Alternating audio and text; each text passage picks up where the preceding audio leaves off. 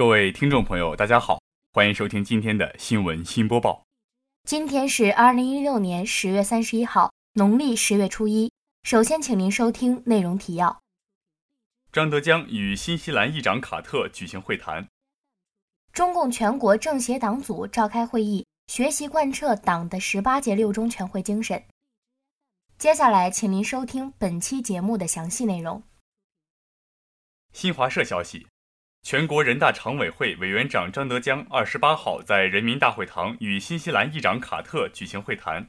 张德江说，近年来中新关系保持良好发展势头，这得益于双方都高度重视加强政治互信，都积极拓展互利合作。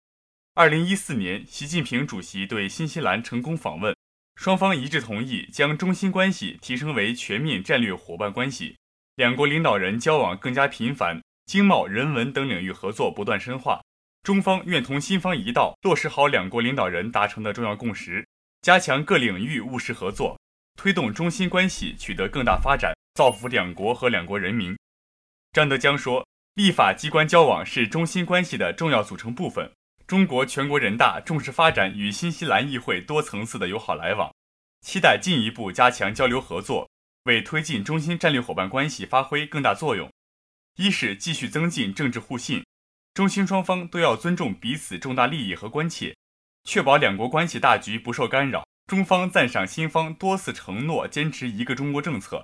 二是围绕建设法治国家、推动经济社会协调发展等方面加强治国理政经验交流，互学互鉴。中方也愿同新方加强反腐败、追逃、追赃交流合作，推动建章立制工作，以更有效打击犯罪。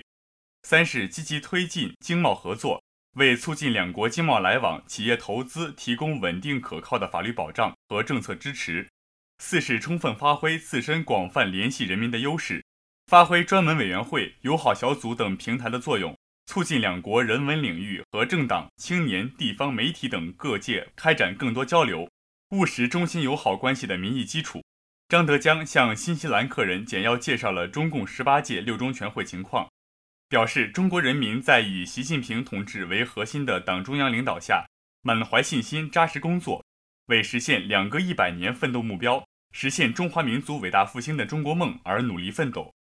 卡特赞赏中国共产党领导人民在国家发展方面取得巨大成就，他说，新西兰议会坚持一个中国立场，愿进一步加强与中国全国人大的友好交往，继续致力于推动两国各领域互利合作不断深化。本台记者刘骄阳。人民网消息，中共全国政协党组二十八号上午召开会议，专题学习贯彻党的十八届六中全会精神。中共中央政治局常委、全国政协主席、党组书记俞正声主持会议并讲话。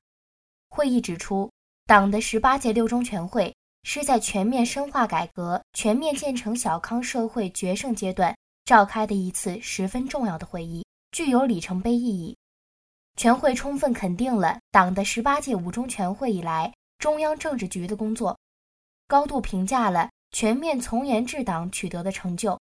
全会分析了党的建设面临的形势和任务，系统总结近年来，特别是党的十八大以来全面从严治党的理论和实践，就新形势下加强党的建设做出新的重大部署，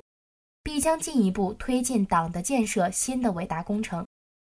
全会审议通过的关于新形势下党内政治生活的若干准则和《中国共产党党内监督条例》，是全面从严治党、加强和规范新形势下党内政治生活、加强党内监督的战略举措和制度安排，对着力解决全面从严治党中存在的突出问题具有重大作用，彰显全党努力实现自我净化、自我完善、自我革新、自我提高的政治品格，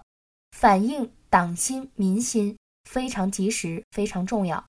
会议认为，全会正式提出以习近平同志为核心的党中央是全党的高度共识，反映了全党全军全国各族人民的共同心愿，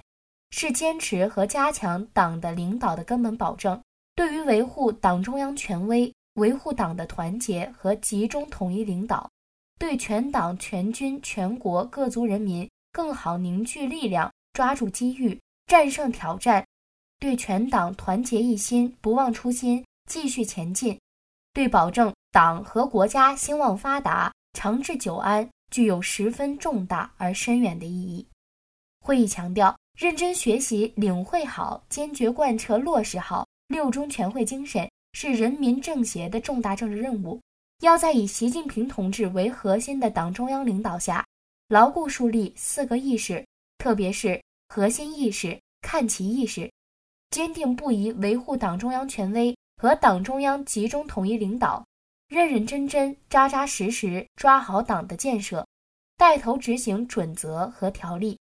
严格按照习近平总书记对高级干部的要求律己、行事、做人，勇于负责、敢于担当，切实建设干干净净的政协机关、干干净净的政协队伍。要对政协委员严格要求，加强政协委员队伍建设，要依政协章程进行民主监督，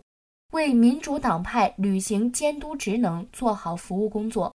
我们要紧密团结在以习近平同志为核心的党中央周围，履行好政治协商、民主监督、参政议政职能，以优异成绩迎接党的十九大召开。本台记者刘骄阳。本期节目就为您播送到这里，感谢导播刘浩然、李哲贤，编辑刘骄阳，主播李晓彤、张耕明。稍后请收听本台的其他节目。